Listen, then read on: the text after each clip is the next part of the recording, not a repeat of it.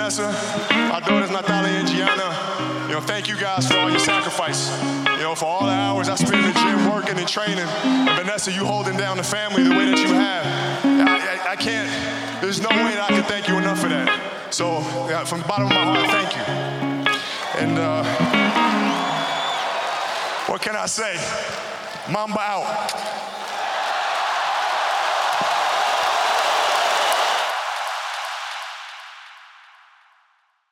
Welkom bij de Basketball Podcast, een ouderwetse aflevering geheel in het teken van NBA nieuws en updates. Mijn naam is Ivan en er is dan geen I in team, maar wel een M. Welkom Mark. Yo guys, what's up? Ja, dat was weer een mooie. Ja, dat is echt een mooie. En er is wel een I in win, maar ook een N. Dus welkom Nick. Yay. Het is eh, een tijdje geleden, jongens, dat wij eh, jullie op de hoogte hebben gebracht van al het nieuws in en rondom de NBA. Maar vrees niet, binnen nu en een half uur ben je weer volledig up-to-date, dus kick back en relax. Iedereen eh, is in de greep van de Michael Jordan documentaire, The Last Dance. Daarom afgelopen maandag een uitzending speciaal in het teken daarvan. Vergeet niet die te checken als je dat nog niet gedaan hebt. We beginnen vandaag met de Kardashians van de NBA. De Ball-familie.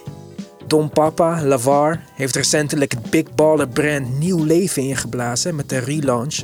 Maar Lonzo en Lamello waren opmerkelijk genoeg afwezig in al het promotiemateriaal. Dat zou iets te maken kunnen hebben met de switch in management die beide spelers en broer Liangelo maakten afgelopen week. De drie broers tekenden namelijk een managementcontract bij Jay-Z's Rock Nation. De eerste taak voor de nieuwe vertegenwoordiging wordt het onderhandelen van een schoenendeal voor Lamello, die de aankomende draft hoog op de big board staat. Jay-Z werd in 2018 creative director van Puma Basketball en ook artiesten onder het Rock Nation management, zoals Rihanna, werkten samen met Puma, dus wie weet. Nike zou ook een optie kunnen zijn. In ieder geval zal dat niet komen door een aanbeveling van Kawhi Leonard. De Finals MVP verloor namelijk de rechtszaak om het Claw-logo van Nike na een 10 maanden durende copyright battle. Geen New Era Claw collabos dus, helaas. We hadden het er al over in de outro van de laatste podcast. De Bulls waren op zoek naar een general manager en hebben die gevonden. Mark Eversley komt over van de Sixers en wordt de eerste Afro-Amerikaanse GM van de Bulls.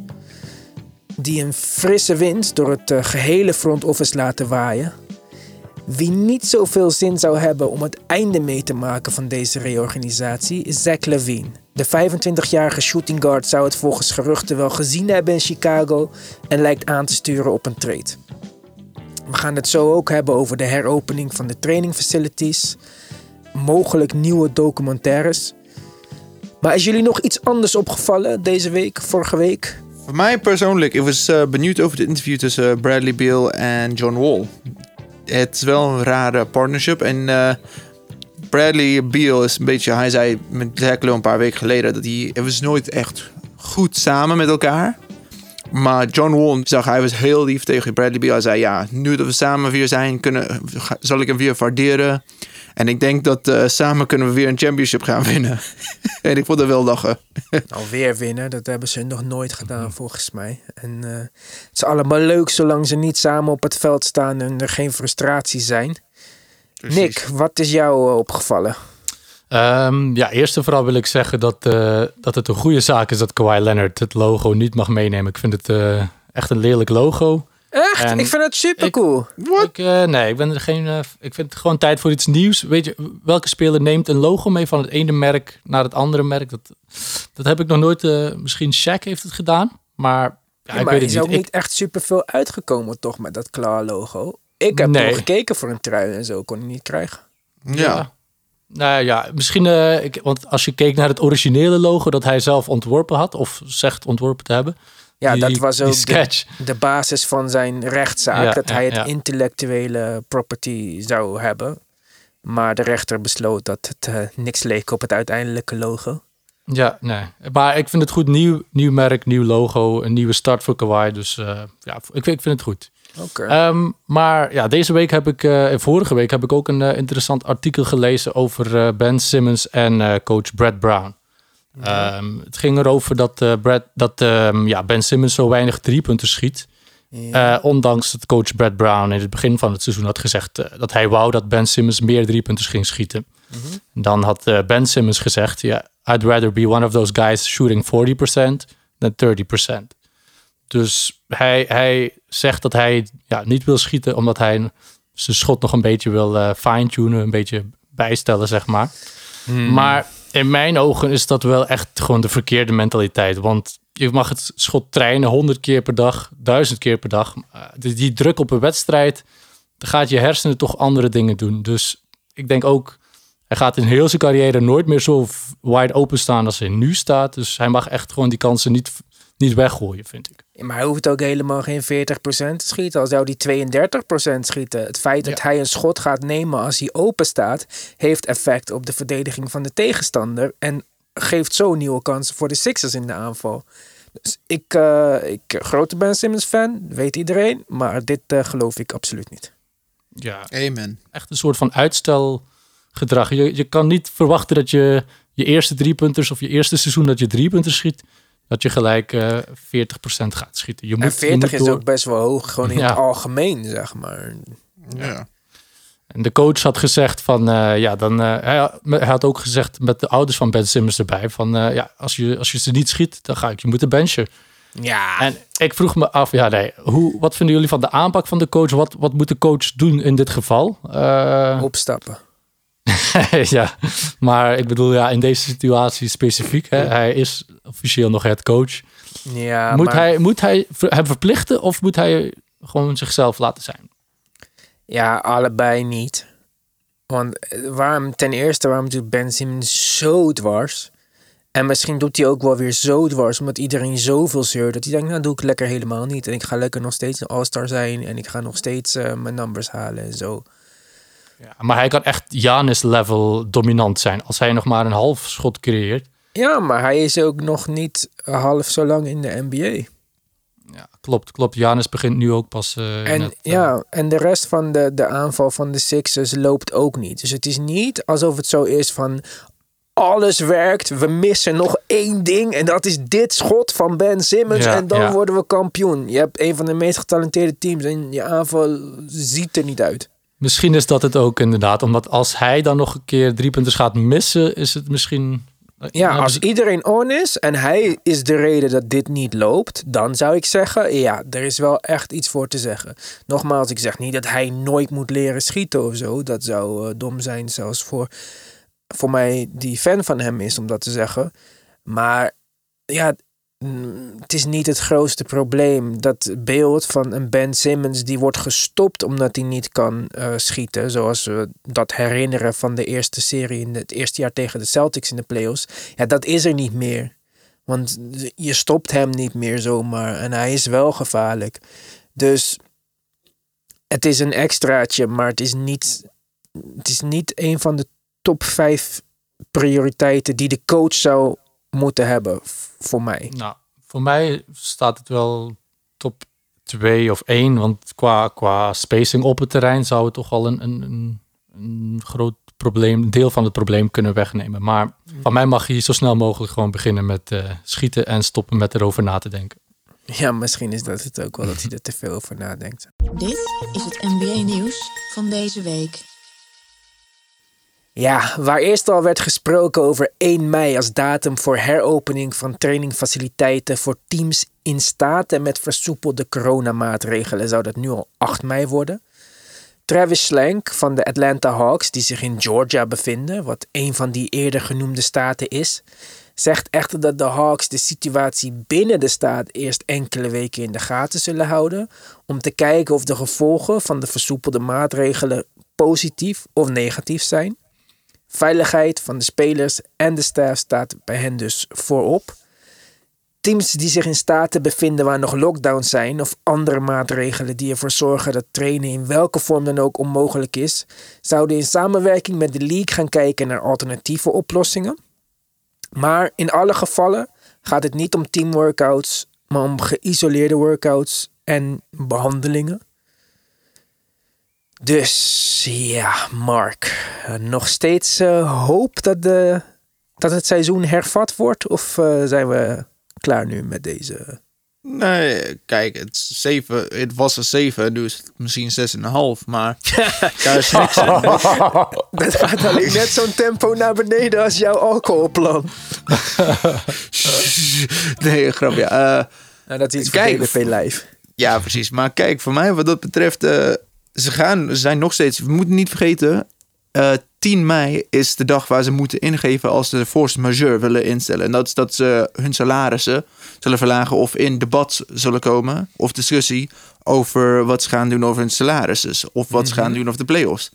Dus ze moet, vanaf 8 mei zullen we het echt weten. Dus ik denk 8 tot 11 mei zullen we echt zien wat gaat gebeuren. Want dan moet ze echt de beslissing gaan maken. Daarom willen ze echt gewoon pushen en wouden ze vanaf 1 mei gaan beginnen. Dus Maar oké, dat gaat Ja. dus al niet meer door. Dus zelfs als ze op 8 mei besluiten, van wat ik zei, in staten waar dit is toegestaan bij wet, mogen de trainingsfaciliteiten weer open. Dan zegt Travis Slang dus al, nou, dat is leuk dat jij dat zegt, maar wij gaan nog even enkele weken kijken of dit wel zo'n verstandig plan is. Dan mogen ze individuele workouts eh, beginnen. En dan komt nog die eh, aanbevolen één maand teamworkouts trainen. Wat alweer aan de korte kant is om echt in eh, seizoenvorm te komen.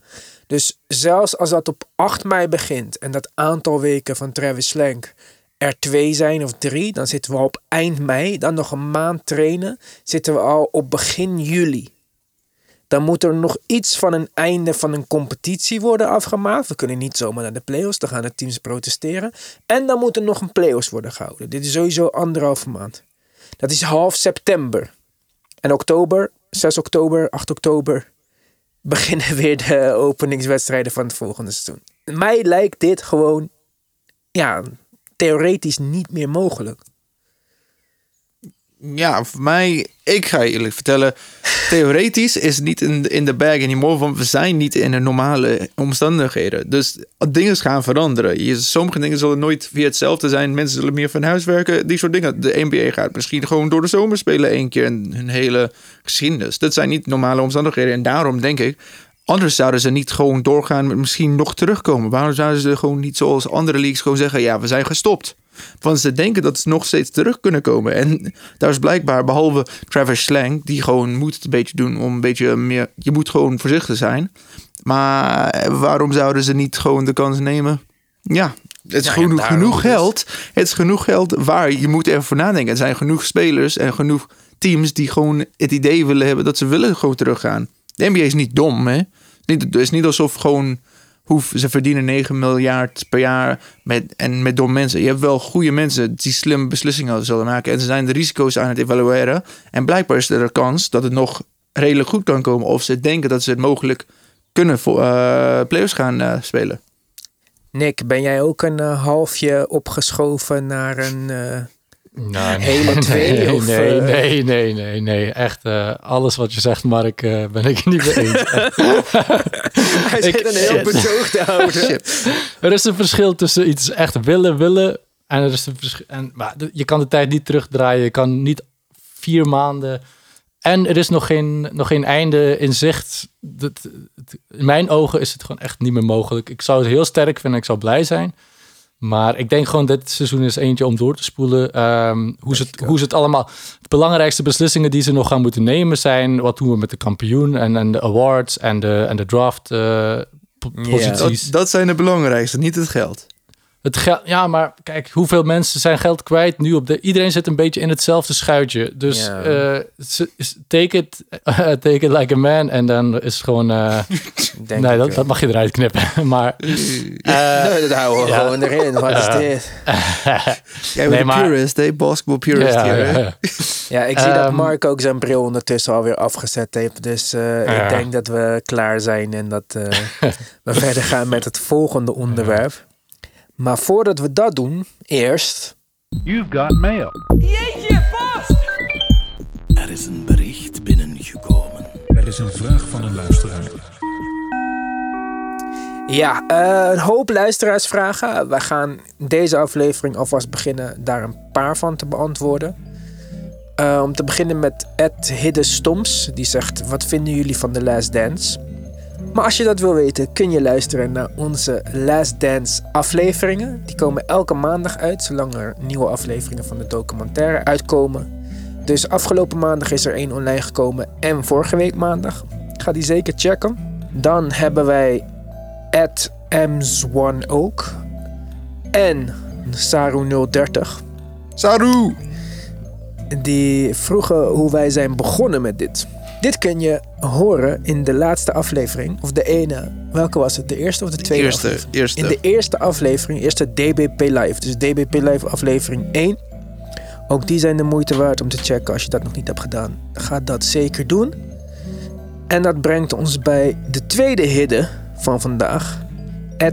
h.idde.s. En die vraagt: wat maakt een goede center? Wat voor mij een goede center maakt, is een, is een two-way speler.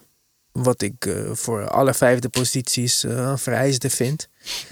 dus eh, een beetje rim protection, een beetje postverdediging moet er zeker zijn. Mijn favoriete center aller tijden is denk ik Hakim Olajuwon. Nou, die had dit allemaal. Die had in, de, aan het, in het aanvallende opzicht een, een prachtige postgame. Verdedigend, bizar, vier bloks, vijf bloks per wedstrijd. Ja, dat vond ik een prachtige speler om naar te kijken. En echt een, een, complete center.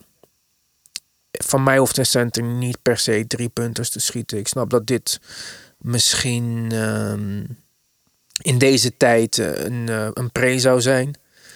Maar wat voor mij dus echt een goede center maakt, is een, is een two-way speler die de paint beschermt alsof het zijn huis is. En eh, die aanvallend eh, ook eh, een deuk kan maken in een pakje boter.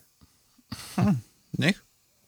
Ehm, ja, voor mij is het eh, belangrijk dat een center, ehm, ja, dat hij zeg Zijn mond maar, houdt en de bal teruggeeft aan jou.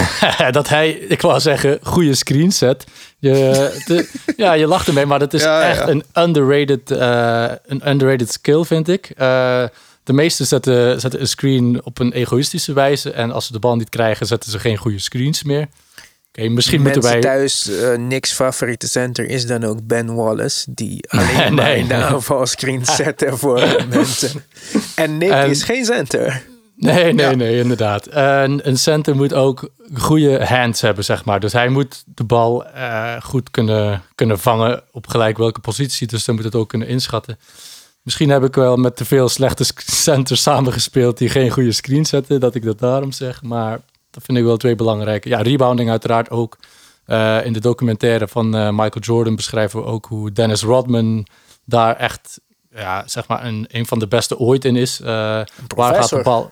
Ja, waar gaat de bal, waar gaat de bal landen? Hoe gaat. eh, je moet eigenlijk al kunnen inschatten hoe, wat voor schot de aanvaller gaat nemen voor hij het zelf neemt.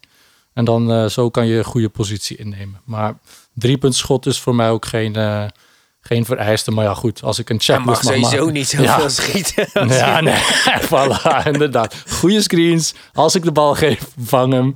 En eh, ja, dat is het. Mark, wat maakt voor jou een goede center? Will Chamberlain. Ja, dat is alles dat ik wil in de center. Letterlijk, ja, dat is Maar dat letterlijk is- alles. Atletisch. Nee, nee, ik, ik ga even uitleggen, maar dat soort van mijn... Dat is iemand die goed, echt goed kan pasen. Hij heeft bijna de league ooit in zijn carrière in assists geleid. Hij is goed met de bal. Hij kan zijn eigen schot maken. Zijn decision making, hij moet van de, eh, van de post en van de, van de key kunnen spelen. En hij hoeft niet drie punten te schieten. En ook geen free Er throws. was ook geen maar, eh, drie-punt lijn toen Will Chamberlain speelde, want zo lang geleden precies. speelde hij. Ja, en eh, meestal wordt, eh, praten mensen over Bill Russell, maar je moet even denken dat Jij. Will Chamberlain, Will Chamberlain, ja, Ja. dus wel. Will Chamberlain is een van de beste verdedigers in de league in die tijd. En het is niet alsof we er waren eh, ja, Ja, slechte omdat, hij, spelers. omdat hij seven foot nog wat was tussen Ja. allemaal blanke mensen Midget. die niet Hey, kunnen hey, hey, springen. hey. Hij heeft tegen Kareem gespeeld en Kareem letterlijk al ingemaakt, hè? Ik dacht dat ik al in de oude doos dook met eh Olajuwon, maar Ja. eh, Mark Nee. eh, breekt de bodem. Ja, en kan veel minuten spelen. 48 per wedstrijd. Ja, in die Ja. NBA. Ja, heel goed. De- ja, nee, ik kies eh, Tim Duncan als, als voorbeeld van hoe ik een... eh hij is wel een power Van forward, maar... power forward. hij is een power forward, maar hij, hij speelt die rol perfect. Hij kan van op de blok, van op de elbow. Pa, hij heeft een goede pass. Hij, hij, hij doet alles wat je wil. En eh, ja, zonder te knipperen, gewoon een, eh, als een eh, saaie... Ja, Shaq Ja, heeft knippen. iets wat te veel de bal nodig voor Nick. Goed, dan eh, gaan we En maar Wallace door. er is. Ja, Ben Wallace wordt hem. Gaan we door met het nieuws, jongens. Na het grote succes van The Last Dance duiken er overal plannen op voor nieuwe basketbaldocu's. Zo werd er vorige week al bekend dat het laatste seizoen van Kobe met een soortgelijke all-access gefilmd zou zijn als Jordans laatste seizoen bij de Bulls. En Dwayne Wade maakte bekend dat hij een documentaire aan het produceren is over het Olympisch team van 2008, die de gouden medaille wonnen in Beijing, ook wel bekend als het Redeem Team, omdat zij het voorgaande Olympisch goud en ook de wereldtitel van het FIBA World Championship in 2006 niet wisten te bemachtigen. Ja, jongens, enthousiast over deze docu's als eerste? Ah, Ik sowieso. zie Nick kijken met een blik van eh, alles is welkom deze dagen. Kom maar. Netflix, kom op joh. Alles, eh, nee, echt. eh, maar die zeker, die zeker. Olympische Spelen is toch altijd een beetje anders, omdat het altijd in een ander land gespeeld wordt. Het is een beetje USA tegen de rest van de wereld. En dan zeker het Redeem Team. eh, ja, dat is echt favoriet, een van mijn favoriete teams ooit. Een van de beste teams die ooit zijn samengesteld. En Mark, eh, Kobe Bryant's laatste seizoen iets minder eh, spectaculair. Eindigt niet in een bang, net zoals het Jordan laatste seizoen. Eind- ja, eigenlijk wel, de laatste wedstrijd. Maar dat is dan ook wel waar we dat hele seizoen eh, misschien eh, naar uit zullen moeten gaan kijken. Maar een kijkje achter de schermen bij Kobe Bryant. Nou ja, natuurlijk. Kijk, dat is ook Kobe die gewoon heel sociaal was aan het eind, van zijn carrière. Hij wist gewoon wat hij wou doen. Dat hij, document, dat hij documentaires wou willen maken. En die is een directeur. En dat was gewoon Kobe. Hij wist dat gewoon... Dit, maakt niet uit. Hij hoeft niet de Black Mama te zijn. Hij kon gewoon praten. Hij was gewoon grappen aan het maken met de media. Dus ik ben benieuwd hoe dat allemaal omging. En goed was met Swaggy P en die soort dingen. Het is gewoon een beetje lachen. Een beetje extra. En altijd leuk over Kobe. En jij, Ivan? Wat voor, een, eh, heb jij wat zin? Dus Die- niet zo ja, jij dingen, door- jouw dingen toch? Mm, die Olympische Spelen boeit me niet zoveel. Dat is Dwayne Wade. Ja, nou ja, Dwayne Wade irriteert me sowieso omdat hij zo wanhopig in het nieuws probeert te blijven met zijn fashion brillen en zijn B-actrice vrouw. Los daarvan, ja, dit is niet eh, per se een onderwerp wat mij super interesseert. Kobe Bryant zeker, hè? maar het is niet zoals eh, Jordans laatste seizoen, zeg maar. Dat is ook met een titel. Het is een heel bijzonder team. Het is een historische ja, gebeurtenis. Dat, dat vind ik dan toch wel net eventjes iets anders. Als jullie nou een eh, idee mochten inleveren voor een documentaire over NBA basketbal bij eh, Netflix. En wat zou dat dan worden? Ik zou heel graag willen zien hoe het was in de Kobe Shaq tijden. Ze hebben dus nooit echt documentaires. Er is veel gefilmd, daar is veel verhalen, er is veel dingen. We hebben alleen de dichtstbij ding dat we hebben van het, Het is de? Lakers, eh, is die gesprek tussen hun, die één uur gesprek, waar ze zeiden, het was allemaal een media cover-up. Eh, da, da, da. Dat was er sowieso niet, want we weten dat iedereen elkaar haatte. Daar is ook dingen over gewoon wat Shaq heeft gedaan. En het is nog dichtbij genoeg op de, op de Jordan-era, waar je ziet wel een beetje dat niet zoveel social media was. Dus daar zijn sowieso wat dingen dat we hebben niet gezien of niet gehoord van. Maar nu in ja, bijvoorbeeld de Kobe documentaire in 2000 van zijn laatste seizoen. Ik verwacht dat we hebben bijna alles gezien. Op alle, bijna alles gehoord. Want social media is zo overdreven en al- iedereen weet alles. En voor de rest is er ook niet veel gebeurd, hè? Mm. Dus eh, Nick, Kobe Shaq is the one to beat, zeg het maar. Ehm, ja, ik, ik vind eh, documentaires geven altijd een mooi kijkje achter de schermen. Het, het sportieve gedeelte weten we meestal wel al. Dus eh, ik ga voor eh, de Washington Wizards met Gilbert Arenas en, eh, Oeh, dat is wel... Nick, en eh, Nick Young, die net rookie was. Eh, Oh. ik, heb he- ik heb hen al een paar keer horen vertellen in podcasts over eh, ja, zeg maar een paar verhaaltjes die ze hebben meegemaakt. En ik, daar, daar wil ik gerust een documentaire van, eh, van uitgebracht zien worden. Ja, Dat is Ivan? zeker mooi. Ja, kijk, eh, ik ga weer eh, open deuren intrappen. Ik wil gewoon een Sprewell documentaire. Ik hoef niks eh boeiends eh, invalshoeken en zo. Ik wil gewoon zo'n ouderwetse videoband documentaire vanaf het begin van zijn leven. De eerste beelden met een basketbal tot aan alle onrust en de coach killings en dat soort dingen. Dat lijkt me leuk. Met hem Ja. aan het woord, narrating. Dat Ik eh, denk, zou een eh, eh, mooie reden voor mij zijn om nogmaals over Sprewell te praten. Ja, en ik, ik, heb, ik heb ook weinig van hem meegehad. Dus ik denk, ik en, en iedereen die na me komt, denk dat we wel echt heel veel zouden bijleren over, eh over Sprewell. Ja, en zien hoe echt goed hij was. Ja, Want soms denken dat. mensen als ik Sprewell zeg dat het echt een soort van voorkeur van mij is. Net alsof dat ik in deze tijd, ja, weet ik veel, J.R. Smith eigenlijk de beste speler zou vinden. of Zo. Maar dat was het echt, echt, echt, echt niet. Ja. Is er- bestaat er een, eh, Ja, bestaat er een documentaire van? Of eh, heeft hij al een documentaire? Nee. Ik ken het niet in ieder geval. Nee. Nee. Dus, en het is sowieso niks dat ESPN zou willen doen. Of Nee, zoiets, het is wel een beetje ja, te controversial. Beetje, ja, ja. precies. De 100 million man. Ja, ESPN 30 for 30 zou het moeten zijn. Laat ons weten in de comments welke docu jullie willen zien. Of misschien wil je er één zien die wij hebben genoemd. Het kan op Instagram, Mark. At de basketbalpodcast. Of op Facebook. Ja, ook daar heten we de Basketbal Podcast. Goed, als je tijd hebt om een 5 sterren rating achter te laten op Apple Podcasts, doe dat dan alsjeblieft. En vergeet ook niet te subscriben op Spotify en Apple Podcasts, Google Podcasts, wherever je luistert naar onze podcast. Precies. Vrijdag, vrijdag zijn we er weer met een nieuwe DBP Live. Ook Nicky is dan weer aanwezig. Mis dat niet, mis dat niet. Voor nu zeg ik dankjewel voor het luisteren en tot de volgende keer. Later guys. Ciao.